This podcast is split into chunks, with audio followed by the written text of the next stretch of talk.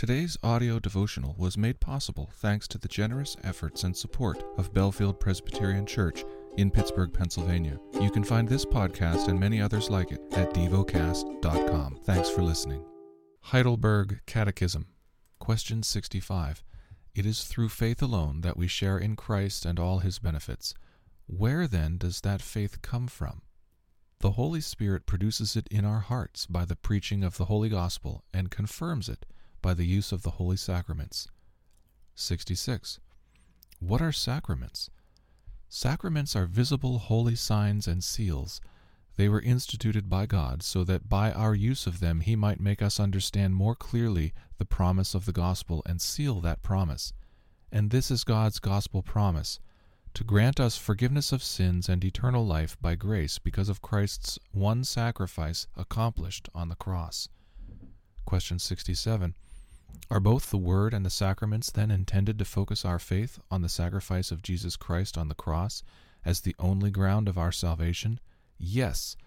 In the Gospel, the Holy Spirit teaches us, and by the holy sacraments confirms, that our entire salvation rests on Christ's one sacrifice for us on the cross. How many sacraments did Christ institute in the New Testament? Two Holy Baptism and the Holy Supper. The lesson is from the book of Ruth. Chapter 3 Then Naomi her mother in law said to her, My daughter, should I not seek rest for you that it may be well with you? Is not Boaz our relative with whose young women you were? See, he is winnowing barley tonight at the threshing floor. Wash therefore, and anoint yourself, and put on your cloak, and go down to the threshing floor, but do not make yourself known to the man until he has finished eating and drinking. But when he lies down, observe the place where he lies. Then go and uncover his feet and lie down, and he will tell you what to do. And she replied, All that you say I will do. So she went down to the threshing floor, and did just as her mother in law had commanded her. And when Boaz had eaten and drunk, and his heart was merry, he went to lie down at the end of the heap of grain. Then she came softly and uncovered his feet and lay down. At midnight the man was startled and turned over, and behold, a woman lay at his feet. He said, Who are you? And she answered, I am Ruth, your servant. Spread your wings over your servant, for you are a redeemer. And he said, May you be blessed by the Lord, my daughter.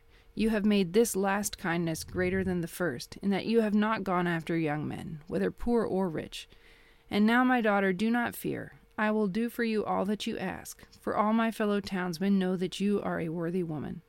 And now it is true that I am a redeemer, yet there is a redeemer nearer than I. Remain tonight, and in the morning, if he will redeem you, good, let him do it.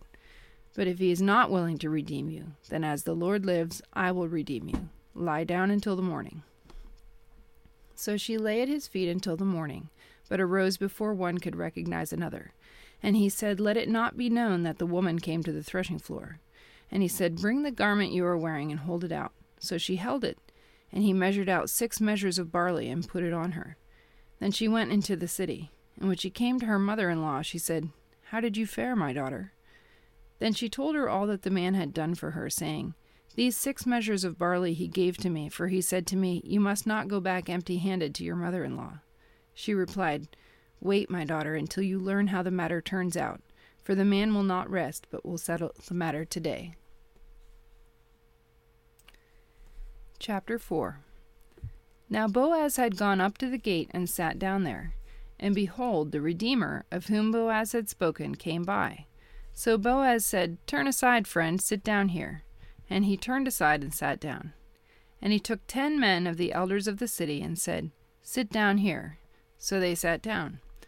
Then he said to the Redeemer, Naomi, who has come back from the country of Moab, is selling the parcel of land that belonged to our relative Elimelech. So I thought I would tell you of it and say, Buy it in the presence of those sitting here and in the presence of the elders of my people. If you will redeem it, redeem it. But if you will not, tell me, that I may know, for there is no one besides you to redeem it, and I come after you. And he said, I will redeem it. Then Boaz said, The day you buy the field from the hand of Naomi, you also acquire Ruth the Moabite, the widow of the dead, in order to perpetuate the name of the dead in his inheritance. Then the Redeemer said, I cannot redeem it for myself, lest I impair my own inheritance. Take my right of redemption yourself, for I cannot redeem it. Now, this was the custom in former times in Israel concerning redeeming and exchanging. To confirm a transaction, the one drew off his sandal and gave it to the other, and this was the manner of attesting in Israel. So when the Redeemer said to Boaz, Buy it for yourself, he drew off his sandal.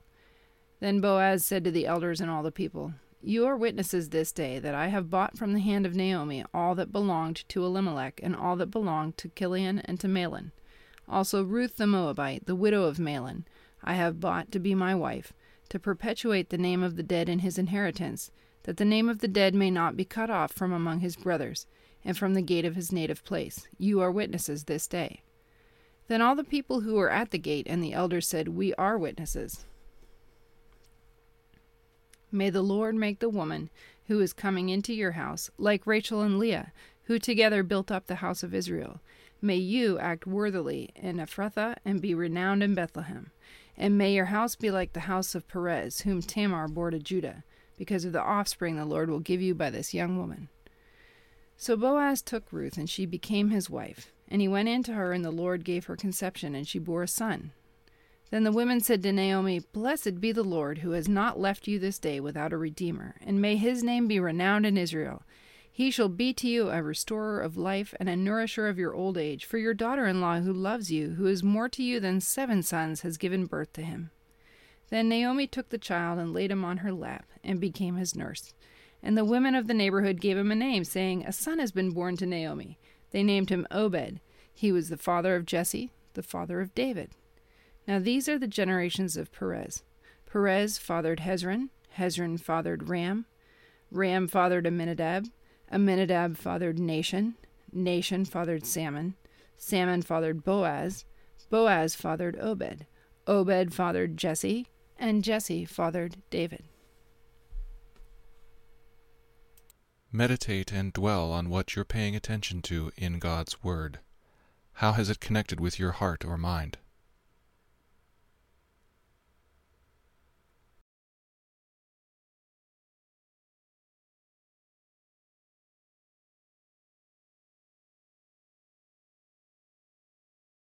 Pray to God freely about what has moved you today. Turn your thoughts to Him and enjoy His presence. We offer the following as prayer topic suggestions for our shared environment, for children. Thank you for listening to DevoCast.